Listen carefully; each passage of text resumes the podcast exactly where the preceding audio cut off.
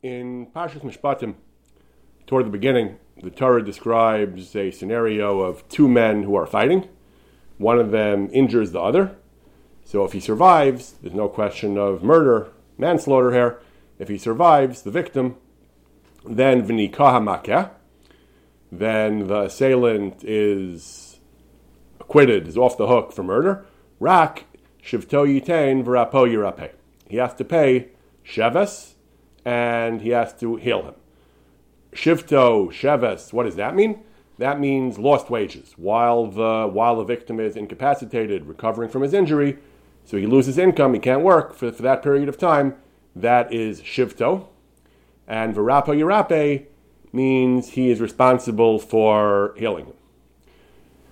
Chazal in general tell us, they, they infer from various psukim, this pasuk, other psukim describing assaults, Chazal tell us that there are actually five causes of action for personal injury. When someone injures somebody else, he pays tsar, nezek, sheves, boshus, and ripoy. Not all of them apply in every case, but there are a total of five different causes of action. So two of them are in our pasuk. Shivto is sheves. We said lost wages, he can't work. Ripoy is pay for his medical treatment. Rapa yirape. The other three, nezek, is long term economic damage. If he's permanently injured, you damage his arm, he can't work, he can't work for the rest of his life, even after he recovers from the trauma of the injury. That's Nezek. Similar to Shevis. Shevis is the short term loss of wages while he's recuperating. Nezek is the long term decrease in his value as a slave, which is another way of assessing his, uh, his uh, economic injury. So there's Nezek, there is Tsar, the pain, the pain that he feels due to the he suffers due to the injury, and boshas, humiliation. Nezik we learn from ayin tachas ayin, the famous eye for an eye, which Chazal, in, Chazal interpret unanimously, virtually unanimously, does not mean actually that we take out the eye of the of the aggressor. It means he pays for the eye. Tsar also kviya tachas kviya, petza tachas patza. We learn that you, if he made a wound, you make a wound in him doesn't mean that we torture him, we inflict the pain on him. It means he pays for the pain. He pays. The Gemara has different ways of evaluating how much pain is worth. How much would you pay to accept the pain? How much would you pay to avoid the pain, and so on. So, and Boshis, similar thing. How, we, we, we put a price tag on the value of the, the, the humiliation, the value of not being humiliated, and that's how much you have to pay. These are the five causes of action for personal injury, two of which are mentioned in this pasuk. Now, regarding ripoy, the obligation to arrange for his medical treatment, so Chazal bring a famous brisa, a couple of places in Shas, Bava Kama, Rabbi Shmuel Omer, Dever Rabbi Shmuel Omer, V'rapo Yirape, Mikan Shanitein Rishus L'rofe L'rapos. From here we see that the physician has permission, has authority to heal. The Torah grants the physician the authorization to practice his craft. The Rishonim, numerous Rishonim struggle with this. You need authorization? Sounds like a no brainer. Why shouldn't you, the, the physician heal? It's a great mitzvah to, to help one's fellow Jew. The Gemara in Sanhedrin says that the Hashivosilo, Hashavas you have to return someone's lost property. Kal v'chomer, a fortiori, you have to preserve his life. If you can save his life, if you can save him from, from death, certainly you have to. That's uh, Kal v'chomer from Hashavas Aveda. Lo samer al damreyecha. You're not allowed to stand idly by while another Jew comes to harm, death, or other type of injury. So, of course, you have to. Of course, the physician is doing a great mitzvah by saving somebody's life, by treating somebody. Why does he need rishus? What, what's the chiddush of this pasuk? What, what, else would you think he's supposed to do? So the Rishonim give a number of terutim. Perhaps the most uh, best known, widely adopted, is the basic idea that basic point made by Rashi. Rashi says, Nitna Rishus Larofim Larapos, Velo Amrinan, we might have thought, or the doctor might, we might have said, Rachmana Machi V'iyu Masi, God smote him. God brought misfortune upon him. You're trying to outsmart God. You're, you're trying to beat God, and the, God runs the world. God has a plan. You're trying to uh, you're trying to defeat God and running the world. That, that doesn't make any sense theologically. That's what we might have thought. Torah says no, v'rapo yirape mikan shenitin rishus l'rofim l'rapos. Tosfos says something similar. Tosfos points out the Torah says v'rapo yirape, two words meaning ripoy. Why do you need both? So Tosa says, we might have thought, again, the Pasuk is talking about two people in a, in a, in a fight, one injured the other. That kind of, that kind of injury that, that man's inhumanity to man, that you're allowed to treat. But something that comes from Shemayim, from God, a, a, a natural, a, natural uh, illness or injury, then nirakisoser xeris hamelech. It looks like you're trying to contravene God's plan. Kamashmon, even that is mutter. Tosus doesn't explain in great detail. Tosus does not do systematic theology. Tosus doesn't explain in great detail the difference between bidei adam, bidei shemayim, but it could perhaps be understood in, the, in light of a famous and somewhat controversial doctrine espoused by some of the Achronim that even though God runs the world with divine providence, God arranges things so people get what they deserve, but human beings who have free will, human beings who have personal autonomy, can actually override that. That even when God, even something that's not according to God's plan, humans have the humans have this radical degree of personal autonomy to do, to a certain extent, whatever they want, even if that's not according to God's plan. So perhaps that's what Tosis means, that when two people are fighting, one can injure the other, even if that wasn't God's intention. But uh, Shemayim is more directly God's intention, and therefore there's, uh, there's more of a svara that you should not be able to treat him. But in any event, whatever Tosis means, Kamash Malan, the bottom line is, the Shari, the, the Maskana is that it is mutter, that the doctor is authorized to treat both Maccabi de Adam as well as Maccabi de Shemayim. There is an Ibn Ezra who seems to suggest that a doctor is not authorized to treat Cholim and the doctor can only treat external injuries, but the, but the Cholim Hapnimi are different. But the, that's generally not accepted. Of course, we, we generally assume that the doctor is authorized to treat all types of all types of injuries. And according to Tosfos, that's the second level chiddush of the pasuk. V'rapa yirape, similar to Rashi, but going even further, that Hakadosh Baruch Hu authorizes physicians to treat patients, whether it's a human inflicted injury, whether it's a natural injury, a divine injury, so to speak. That uh, theological passivity in the face of God's will is not called for. The Ramban, the Ramban brings a couple of pshatim. One, one explanation he brings is similar to Rashi and Tosis. He says that uh, he, he, uses language close to Rashi. He says a person might say, "Hakadosh Baruch Hu mochetz v'hu God struck him and I should heal him. But the Ramban goes a little further. The Ramban says, really, this is a very famous and also a controversial idea of the Ramban. The Ramban says really going to the doctor is not the ideal response of a spiritual, righteous Jew. A Jew should go to a Navi, go to a Chacham, figure out what Hashem wants from him. Going to a doctor really isn't entirely theologically correct. The Ramban brings a pasuk about the righteous King Asa. King Asa is criticized because on, on his deathbed he fell ill. And Begam B'chalyo, the pasuk says, Lo darash Hashem, he did not seek out the Lord. Kibarofim. Rather, he sought medical, medical attention. So some Mepharshim learn that seeking medical attention is fine, but the problem is that he didn't seek Hashem. He only sought medical attention. He should have, he should have, he should have implemented a, uh, a, a dual track approach, gone to the doctors, but also attempted to discern the spiritual root of his malady. Ramban says no. If that was the problem, that he failed to be Darish Es Hashem, but going to the doctors was fine, why mention the doctors at all? Ramban says no, the criticism of him was a dual criticism. First of all, he wasn't Darishas Hashem, but also he went to the Rofim. He went to physicians. A righteous person should not really go to the doctor. However, the Ramban says that's true, that ideally people should not go to doctors. However, Kfar Nohagu, people do go to doctors, people aren't on such a high madrega. The Ramban's Shita is difficult to understand. He has comments on it in a number of places, but he says ideally the people shouldn't be going to doctors but if they are not on such a high madrega and they do go to the doctors, then the doctors are authorized to treat them as per our pasuk, mikan shenitna rishus l'rofe l'rapos. And not only is it a rishus, the Ramban says it's a mitzvah. The Gemara says rishus. You might think what the doctor does is morally neutral. It's not a theological chutzpah, but it's also not a mitzvah. Ramban says no. Once it's a rishus, Mamela, it's a mitzvah as well. It's a mitzvah rabbah. It's a great mitzvah. It's b'chlal pikuach nefesh. It's uh, if you can be Machal Shabbos to save a life, then certainly it's a great mitzvah, mitzvah rabbahi. So the Ramban says it is a theologically fraught thing to do to go to a doctor, but once people do that, once that is the, the course of conduct adopted by the patient, the doctor is permitted and even commanded a mitzvah rabbah to treat him. This comes up, this came up recently. We had in Daf Yomi, we had the Mishnah or the Brisa, that there were six things that Chizkiah did.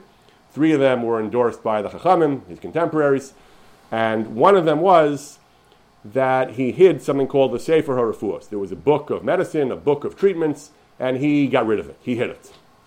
What was the book of Refuos and why did he hide it? So Rashi and the, and the Ramban and uh, Rashi and some of the Rishonim say that it was simply a medical textbook. It had valuable, useful medical information. So why did he hide it? Sounds like it would be a great national treasure. So the, the Rishonim say because people who got sick, like Asa, instead of having bitachon in Hashem, instead of feeling submissive, instead of feeling chastened for their sins, instead of doing tshuva, they would simply say, "No problem, I, I, I, got this," and they would go to the medical book and they would look up the, the disease and they would treat themselves and they would be better, and the whole, and they would be failing to, to to to understand what Hashem wanted from them. They would be failing to react in the theologically correct way. This is the pshat of the Rashba and Rashi, and this is in line with the Ramban that ideally the, a person should not react to illness and medical misfortune by seeking medical treatment. The Ramban sharply criticizes this approach.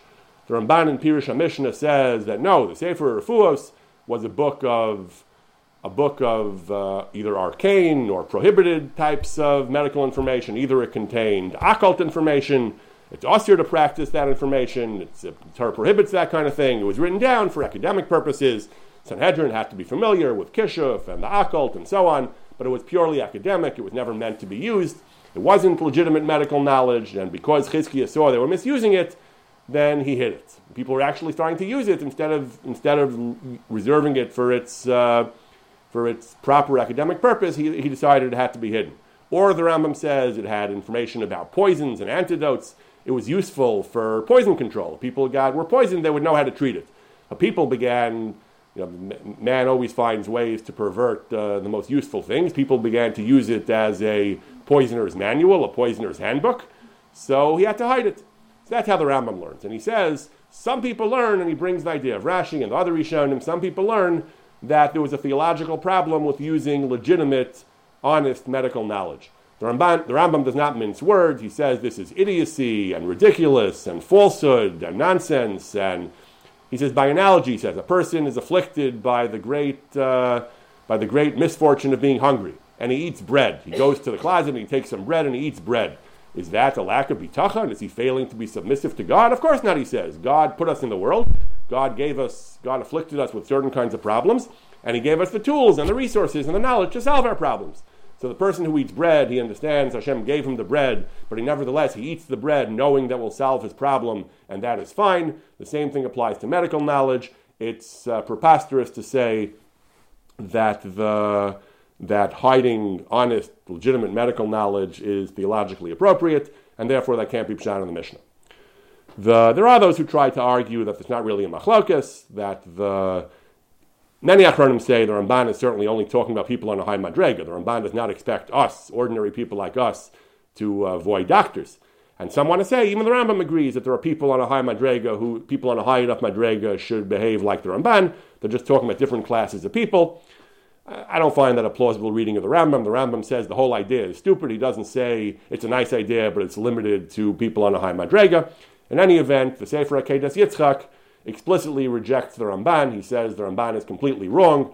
The Chazal, the, the normative, normative theology of Chazal is that a person always must be mishtadel. A person should always make whatever efforts he can to to uh, better his position, to, you know, to, to, to, to forward his best interest. He says a person should never adopt an attitude of theological passivity, even though Hashem does run the world. That's not the way he expects us to act. He wants us to, he was, in certain cases, for Beinonim, what we do does make a real difference, he says, and Akash Baruch wants us to act, to operate in the world with in the world of governed by the laws of nature that we know, and the Ramban is wrong, he says. And in any event, this is a major machlokas. I'll call upon him. So, so far, we've discussed two pshatim in Rishus L'Rofe L'Rapos. Broadly speaking, two pshatim. We discussed the the idea. Of, well, we discussed mainly one pshat, really, the, the, the approach of Rashi and the Ramban and Tosis. That the reason you need Rishus is because a person might think that it's theologically appropriate to remain passive in the face of God's will. Kamash Malon, that it isn't. Rashi and Tosis, it, it isn't entirely. The Ramban says maybe ideally uh, the, the, the, person shouldn't go to the doctor, but once he does, the doctor should treat him. Another approach the Ramban brings is that the there's a uh, there's a famous principle in medical ethics goes back to the Greeks. It's, it's sometimes called the sometimes called the the, the it's, it's, sometimes considered part of the Hippocratic oath. Apparently, it's actually not, but it is, but it is the principle of it is the principle of primum non nocere, first do no harm, which is that you know when in doubt, don't make things worse. Just uh, unless you unless you're pretty sure you know what you're doing, don't don't do anything. First, do no harm. So the Ramban says a physician might invoke that principle and say, Mali b'tzarazeh, why should I get involved? Maybe I'll make a mistake and I'll injure the patient, I'll kill the patient, and that'll be a terrible thing. I'll be a murderer. So shev al better not to do anything. Says the Ramban, no, nitna rishus l'rofe l'rapos. Hashem says the physician is authorized to practice his craft. Of course, he has to be a chachma. He has to be trained, an expert, and he has to be uh, he, has he has to know what he's doing. But once he does, the Torah is saying, don't be paralyzed by uh, what if something goes wrong. If, if in your judgment this is the best thing to do and this is, uh, this is best for the patient, do it and don't be uh, paralyzed by the fact that maybe something will go wrong and you'll wind up killing the patient. There is a third pshat in the Rishon. Some of the Balitosis bring a pshat of Rabbi Yaakov Meir Leans, and this is going to be the subject of our, the rest of our share tonight. The Tosis Harash in Brachos says, Rabbi Yaakov Meir Leans asks, Again, same question. Pshita. Rishus l'rofi l'rapos. Why not? Of course you should. Of course he should try to treat patients. Mitzvah shasaveda. Why not? Says Rabbi Yaakov of Orleans. That's exactly the teretz. Because it's a mitzvah, we might think that a doctor is not allowed to charge because there is a general rule that when you do a mitzvah, we'll discuss this rule in more detail soon, but there is a general rule that when you do a mitzvah, you're not allowed to charge for the performance of the mitzvah. You're not allowed to charge for teaching Torah. You're not allowed to charge, you shouldn't be allowed to charge for blowing shofar. You shouldn't be allowed to charge for a, being a chazan, for davening for the Amud. You can't charge for being a dayan. And you shouldn't be, and, and you would think you can charge. I, I, deliberately picked a number of examples, of course, that the minhag is that we do charge, and we'll discuss why at, presently. But the, in principle, the post the halacha is the Gemara makes it clear. The post can say you're not allowed to charge for services that consist of the performance of a mitzvah.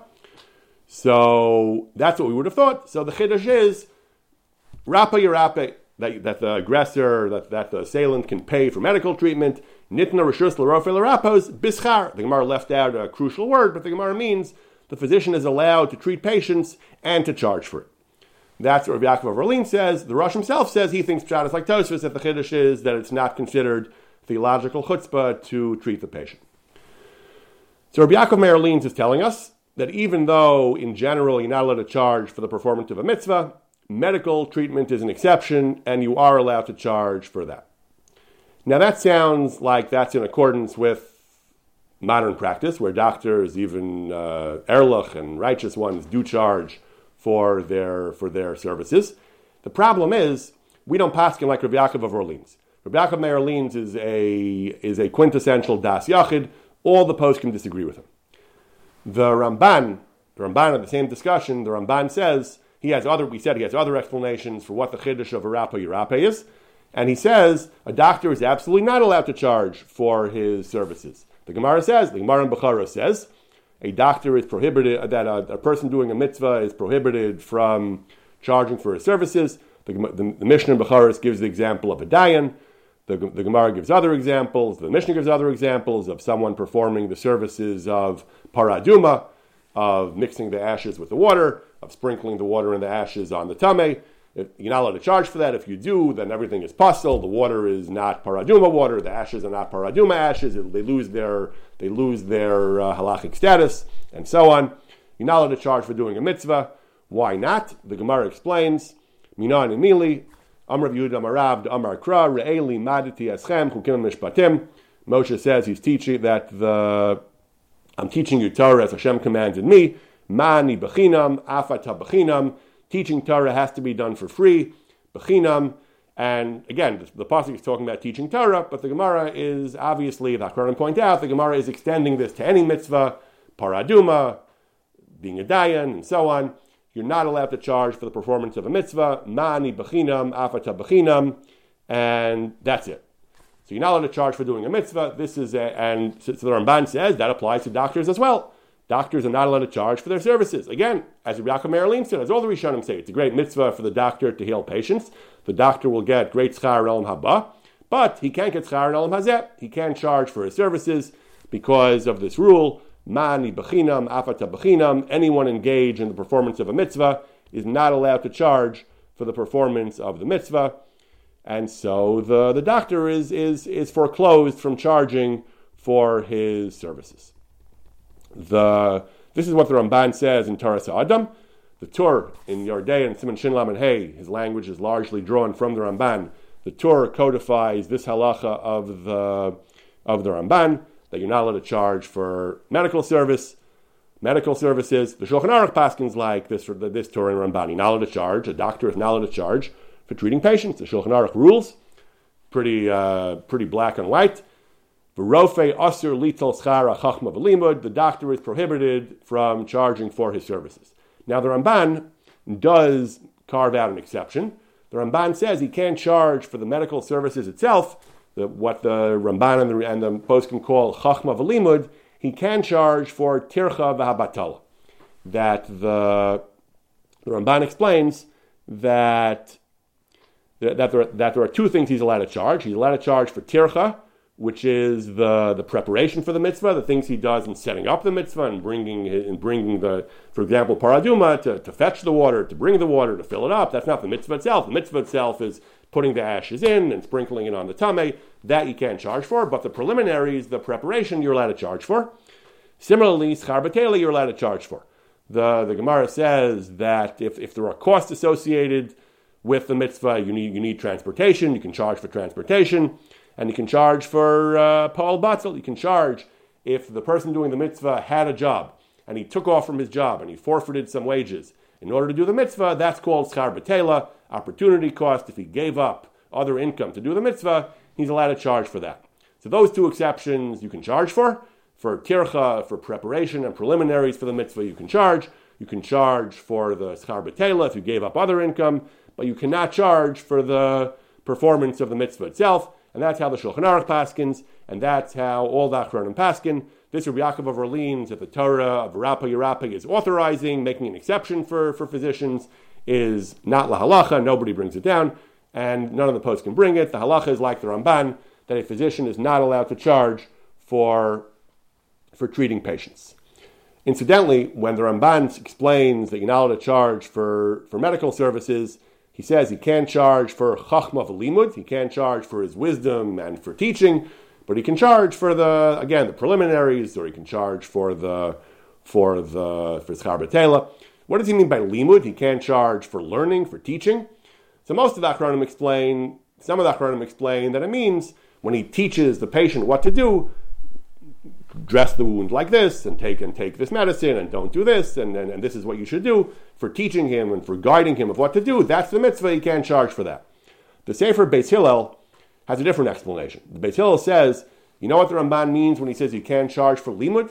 He says medical school is expensive. When the doctor had to learn how to be a doctor, that might have cost him a lot of money.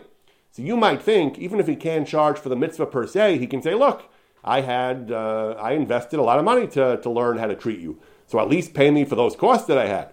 Says Beis Hillel, that's what the Ramban is saying you can't do. You can't charge for schar limud, even if it costs you a great deal of money. Again, if right now you have to go spend money to research his condition, that cost you can probably pass along. I assume that you can pass along. If you incur costs marginal cost to treat this patient on behalf of the patient, that you can pass along, I think. But the, the, the cost in the past, the cost of your training in general, not undertaken with this patient in mind, the Beis Hillel says you're not allowed to pass on. That's all included in mani bechinam afata bechinam. Right now you have the training and the skill. Right now you can treat him. You have no additional costs. You're not allowed to charge him. You cannot pass on previous costs you had in learning to become a doctor. And again, this is the halacha psuka of all the poskim, not like Rabbi Yaakov of Orleans, that the doctor is prohibited from charging for his services. So the question, obvious. Still, still a question: Why would anyone then spend money going to medical school if they cannot charge? Yes. So independently wealthy people can do, right? Right. So Dr. Makavos is asking, so then, practically speaking, how would we incentivize doctors? Certainly today, where, the, where, where doctors, you have to devote years of your life and, and you come out of medical school with uh, student loans, and uh, it involves a tremendous investment of time and money, then who, who, would, be a, who would become a doctor? He can treat non-Jews, but, but who would become a doctor and treat Jews if he's not allowed to charge money? So, per, so perhaps, uh, I guess the, the logical next step would be perhaps the Torah is going to allow it for practical reasons in order to, because uh, otherwise we won't have doctors. And we'll see, some poskim do propose various arguments like that. Again, in the medieval period and earlier, in earlier periods, doctor may not have been the full-time profession it was today, people were polymath. They, they studied science and physics and anatomy and Aristotle and philosophy and Torah in general. People like the Rambam and the Ramban himself were doctors. So they, they, they were doctors. They, they, the Rambam himself, apparently at the height of his career, did spend much of his uh, waking hours, much of his waking uh, lifespan treating the Sultan and his patients and the community. But in general, they, he managed to become the Rambam as well. So apparently it wasn't uh, an all-consuming, uh, an all-consuming uh, vocation. So perhaps these halachas uh, were written in a, in a, time, were written for a time where a doctor could uh, become a doctor kind of as a side, uh, as, as, a sideline. And we'll see, there are some poskim, we'll get to the poskim later, there are some poskim who do indeed propose various arguments in that general direction to explain why doctors can charge. But in principle, in terms of what the halacha actually says, the, the, the halacha traditionally for for centuries has been that a doctor is not allowed to charge his patient unless there is charbetela. Now, in order to understand some of the heterim, some of the, some of the arguments for, for why doctors do charge, as I mentioned earlier briefly, the same question really applies across a spectrum of religious services. There are a variety of religious professionals who charge for their services, all seemingly in violation of this rule of mani bechina. So we met. So the rabbi, the rabbi charges for being a rabbi. Dayanim, Dayanim is the that is the example of the Mishnah. That's how the whole sugya started. Dayanim can't charge. Dayanim today do charge. A mohel, mohelim charge sometimes for doing bris milah. The so, so there, there are a variety of different cases of rabbinic professionals who do charge, and poskim have been struggling with, with these questions for at least 500 years or so, trying to reconcile the, the actual practice with the halacha. For some reason, the question about doctors doesn't arise until, as far to the best of my knowledge, doesn't arise till relatively recently. But the question, the question regarding other rabbinic professionals, other professionals who do mitzvahs, goes back 500 years. One of the earliest, the earliest, uh, the earliest source that I'm aware of to, to, to, broach this question in a practical way is Rabbi Ovadia Bartenura. Rabbi Ovadia Bartenura is the author of one of the great classic commentaries on the Mishnah. He's not primarily a halachist, but, but he was a great Talmud Chacham, and his opinions are quoted by the poskim. So he writes, he was concerned with Rabbanim who arrange Gittin, Misadre Gittin, that they charge for administering the get, in Ashkenaz in particular. He says, the Rabbani Ashkenaz, it's a terrible thing they do. They charge, and they charge uh, quite high fees for arranging a get. He says it's a terrible thing. It's, he calls it gezel, he says. It's, it's gzela and extortion. They know the person needs a get, and they know that they can't get it without them, so they extort money from them. And also, the get is possible, he says, because he thinks the get might be possible. Because the Mishnah says, if a dayan takes schar ladin, then din of betelim, lahoya, they do some betela. So the Rav assumes that the Rav, who's, that the, the Rav of Bartenura assumes that the Rav who's Masadir get, the Rabbi who's Masadir get, has the status of the dayan, just like the Dayan is absolutely prohibited from charging, the Masadr get cannot charge, and therefore the, the get might even be puzzle. And Post can ask a similar question about the Adim. Adim charge as well. The Adim who signed the get charge as well. They're also doing the mitzvah. They're also doing some kind of din. So why are they allowed to charge for signing on the get? The Shulchan Aruch, the Mechaber, the Asfaradi, brings the Rav and says that uh, it's, one, it's, it's, very rare. It's a case where the commentary of the Rav is brought in Shulchan Aruch. He's actually quoted by name. The Shulchan Aruch says, Rabbi Ovadia of, of, of Pirush Mishnah says, he complains about the Rabbanim who charge for Gittin. The Ramah says, the Ramah, of course, defends Minag Ashkenaz. The Ramah says, the Minag is not like this, the Minag is they do charge, and the Rav is wrong. Why? Why is the Rav wrong? It sounds like he's making a good argument. So the says the Rama, Sidra again is not din. It's true, a dayan is not allowed to charge, As far as the Ramah is concerned, a Dayan still can't charge. Later, Achronim asked, Dayanim charge as well. But the Ramah concedes that Dayan shouldn't be charging.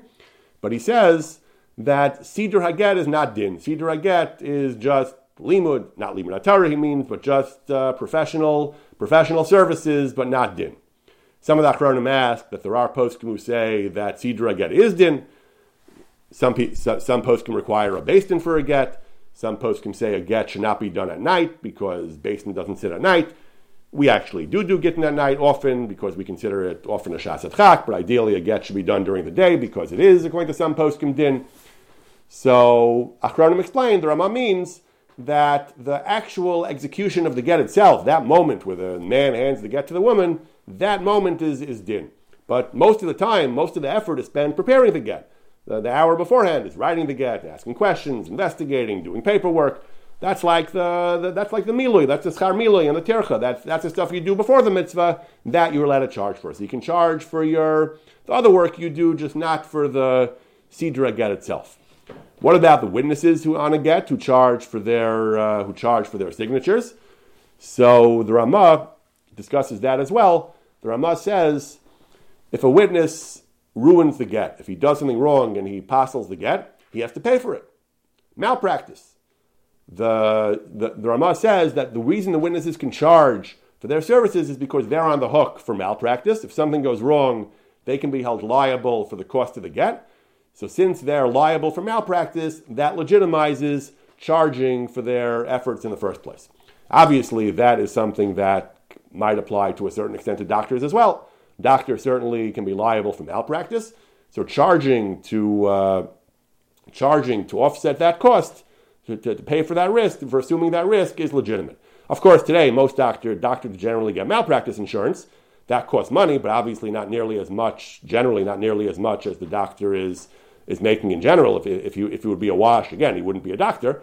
Some doctors indeed abandon certain high risk specialties because they're because the malpractice insurance is so high. It uh, takes the value proposition out of out of practicing in those specialties, at least in those jurisdictions where the where the costs of malpractice are so high. But and at least, at least, at least this is one angle for, for a doctor to charge. The Rama's angle that if there is again, I don't know how much the how much the Adam charged in his time and how high the risk was, but uh, whether Ramah really means they can only charge a, a, an actuarially fair value for the risk they're assuming, or he means once they're assuming risk, they can charge any amount of money.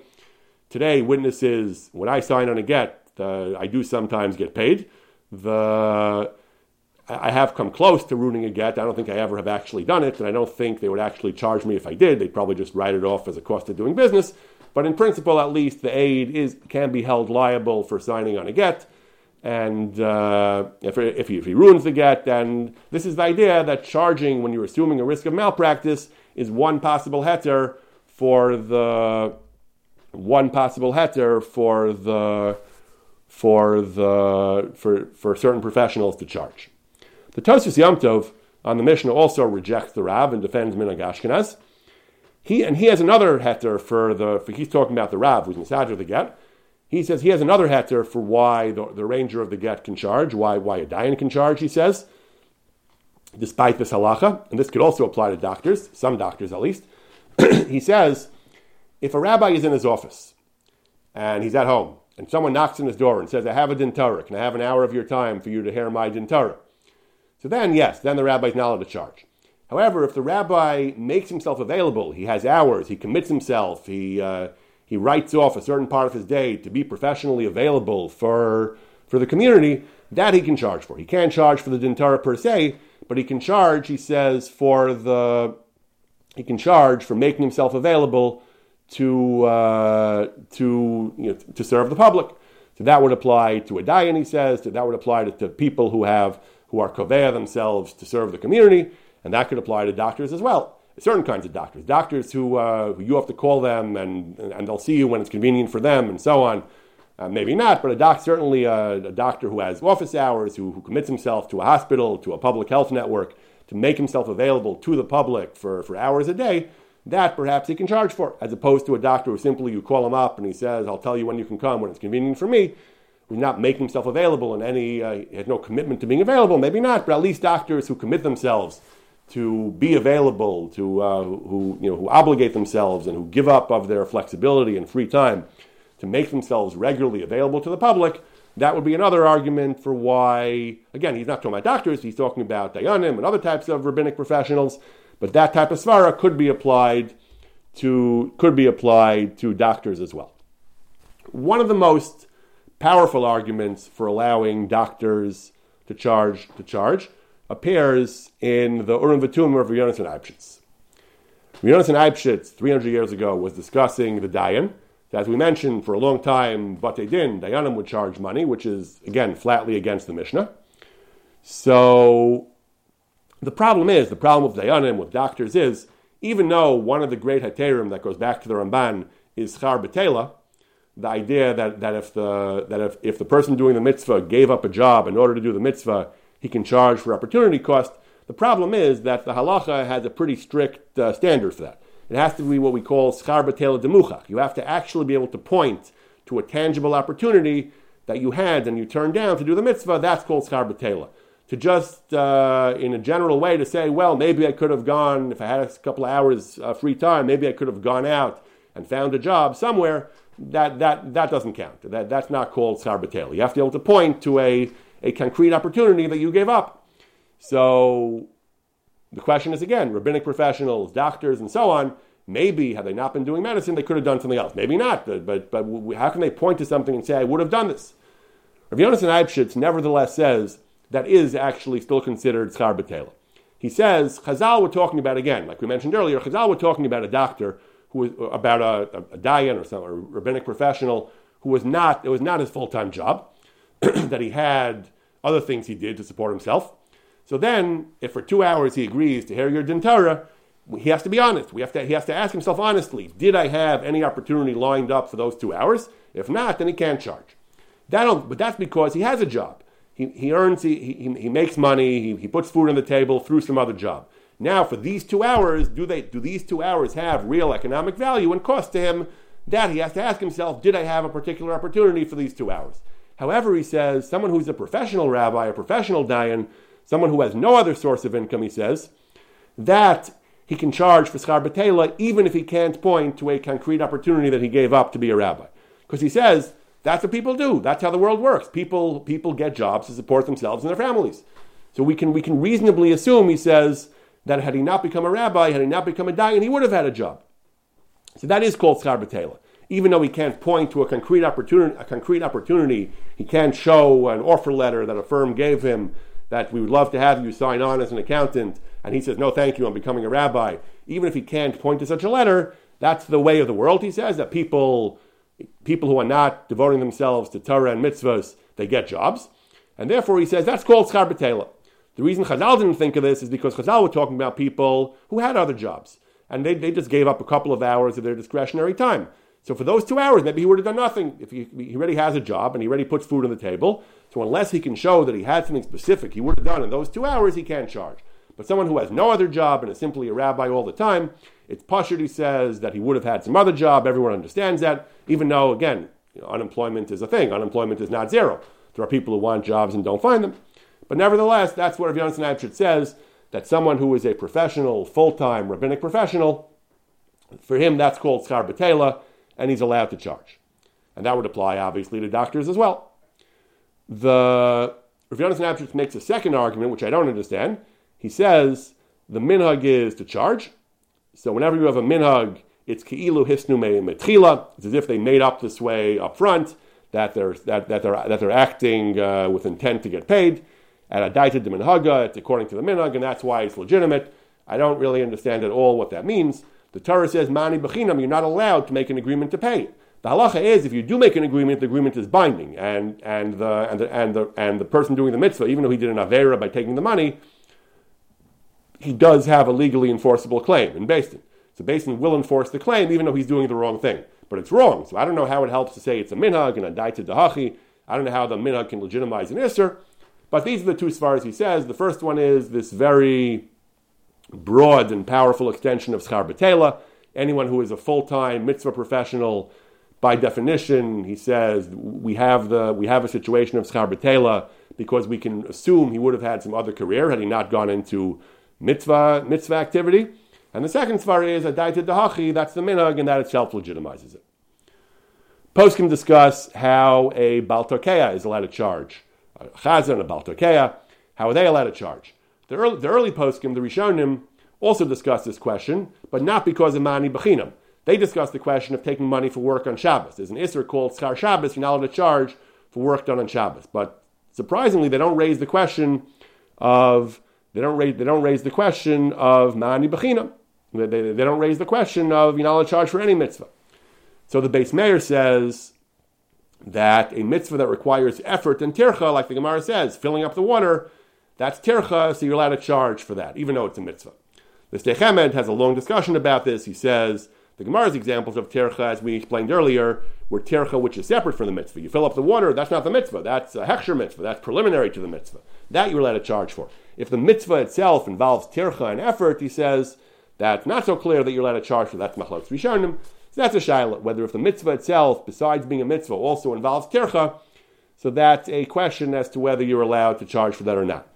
I suppose that might apply to doctors and maybe some types of teachers of Torah as well. In certain contexts, when you teach Torah, it's enjoyable, it's pleasurable, it's fulfilling. In other contexts, you teach little kids. Maybe there's a lot of uh, you know, a lot of gnashing of teeth and so on. Maybe it's effort. Maybe it's tircha. The Gemara actually says that teaching kids Torah is mutter for other reasons, because it involves child care if they're little kids, and you teach them other things which are not really Torah. But uh, the Beis Meir is telling us a new principle that you're allowed to charge for tircha if the mitzvah itself involves tircha. Then you're allowed to charge even if it's the mitzvah. So again, doctors, to some extent, they probably enjoy what they do. To some extent, it's a feeling of accomplishment and power and authority. But a lot of it obviously is work. You have to you stay up at night, and you and you and, you have to be away from your family sometimes, and you deal with difficult people. So I don't know. The, the question is how you define this category of tircha. You know, they, they always say if you uh, you know the, the, express, the inspirational quote is if you love what you do, then you'll then you'll never work a day in your life.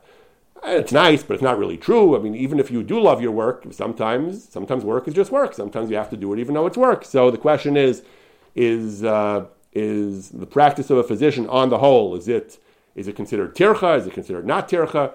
So uh, further investigation into this would, would be would be called for. But that's another idea of the Beis Meir that if a mitzvah involves tircha, you're allowed to charge for it. Maybe the work of a physician would involve tircha, and maybe that would be something you can charge for as well. As I said, poskim don't really discuss the, the, the, question about a physician. They discuss the Masader Get, and they discuss the Baltakea, and they discuss the Dayan, they discuss all these other cases. Nobody really, dis- as far as I can tell, nobody really discusses the question of why a physician can charge until, until the last century. I don't know why. Maybe in earlier generations, doctors, uh, I, don't, I don't know. I don't, I don't know why they don't ask the question, but I couldn't find anyone really asking this question about doctors specifically. Again, the Poskim, the Shulchan Aruch, and the Shach, and the Taz, and the Beis Hillel, even the Aruch HaShulchan. The Aruch HaShulchan says, the Aruch HaShulchan, only 100 years ago, he says a doctor is not allowed to charge.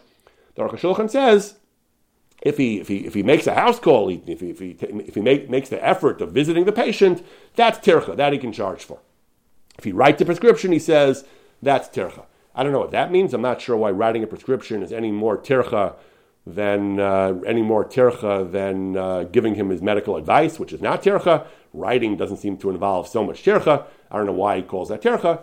But again, the Aruch still felt the basic halacha remains, remains in place. The doctor is not allowed to charge for the practice of medicine, except for certain services which involve tircha. So why do doctors charge? So why are doctors allowed to charge? So we propose a number of answers based on svaras of the earlier Achronim, but I didn't find anyone who asked the question until about 50, 75 years ago. Rabbi Avram Sofer Abraham, the Nishmas Avram, he, he, he, makes an argument similar to Rabbi Yonasan Eibschitz, a little bit differently though. He brings Tosfos. Tosfos asked the question about teachers of Torah. In Germany, in Ashkenaz, it was common people hired tutors, hired teachers, malamdim to teach their sons Torah. Today we hire schools. Back then they used to hire individual private teachers, and they would teach the children Torah and they would pay them. If you look, if you learn Hilchas Poalim, the laws of employment in Shulchan Aruch, the, the psakim out of Ashkenaz all deal with malamdim. The laws of employment are all about uh, tutors. That's what was important to the German, the German Jews, uh, teaching kids Torah. But the question is, how can you pay a teacher of Torah? Again, if they're little kids, you have a Torah, but older kids, well, what's the heter? You, you, hire someone to teach your teenage son Gemara, your, your older son Gemara. What's the heter? So Tosfos says, based on some sources in the Talmud, Tosfos says that someone who has no other job is allowed to charge for teaching Torah, not because it's schar betela, like Rabbi Naipshit. Tosfos mentions the heter of schar betela as well, if there actually is schar betela. But besides Charbetela, Tosfos says someone who has no other job is allowed to charge for teaching Torah. Why? So he says, he makes the pragmatic argument, similar to what Dr. Makava said before. He says that Tosfos says someone who this is his whole job and Ein Lo Malas Parnes, he has no other source of income, is allowed to charge because because he says uh, he says what else is he going to do? He says he says al karchan tzrichim lisparnes. They, they they have to uh, they have to. Uh, they, they, they, have, they have to they have to live off something. They they, they can't uh, you know, they can't they can't just they, they, they can't just starve. The, the Rabbi Avram Sofer Abraham brings the language of the Rosh, a similar idea. The Rosh says people who have no other job. He says ef barav. We can't expect them to just live on air. They obviously have to get paid. So he doesn't. They don't really explain the lumdus, what happened to mani bechinam, but they make a pragmatic argument. The Torah can't expect someone who commits himself to doing mitzvahs to live on nothing if he doesn't have uh, independent wealth. Today, sometimes uh, the women work and support their husbands in kollel, but the but the the, the Tosfos and the Rosh make this point that someone who has no other source of income, on the contrary, it's true there might not be as far as Scharbetela if they have no other skills and no other source of income, but Hagufa, if they have if they have no other income, they have to be able to charge. How else are they going to live? So it, it's just a kind of argument from necessity, from pragmatism. They have to charge because how else are they going to live? Rabbi Abraham says perhaps that's why doctors charge as well. He says that if the doctor wouldn't charge, if, if we would require the, if we would require medicine to be a part-time activity, a hobby kind of, even if that would be possible in, in, in the modern world, he would it would be a very inferior sort of doctor, and uh, the patients it's not, it's not in the best interest of the patients. He says so, and if they're full-time doctors, how are they going to live? So the same argument for, for practical necessity, doctors have to charge because otherwise, how are they expected to live? And that itself is a heter. He goes on, he brings from Rosh Zalman Auerbach.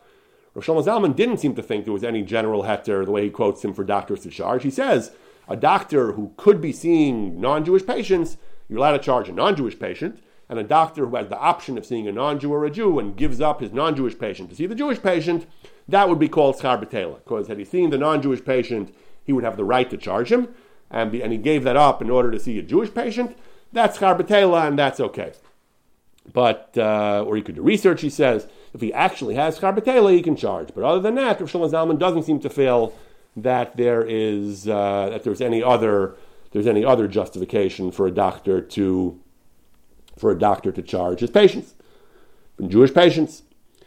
Rav, Rav Shlomo Zalman does not like Rav Yonasan Eibshitz as far that he could have gone into a different career, so that's called Schar Rav, Shlomo Zalman says, doesn't quote Rav Yonasan Eibshitz, but he says, Mistaver de'ein zechash of Schar B'Tela. That's a stretch. To call that Schar maybe you, know, you could have learned something else.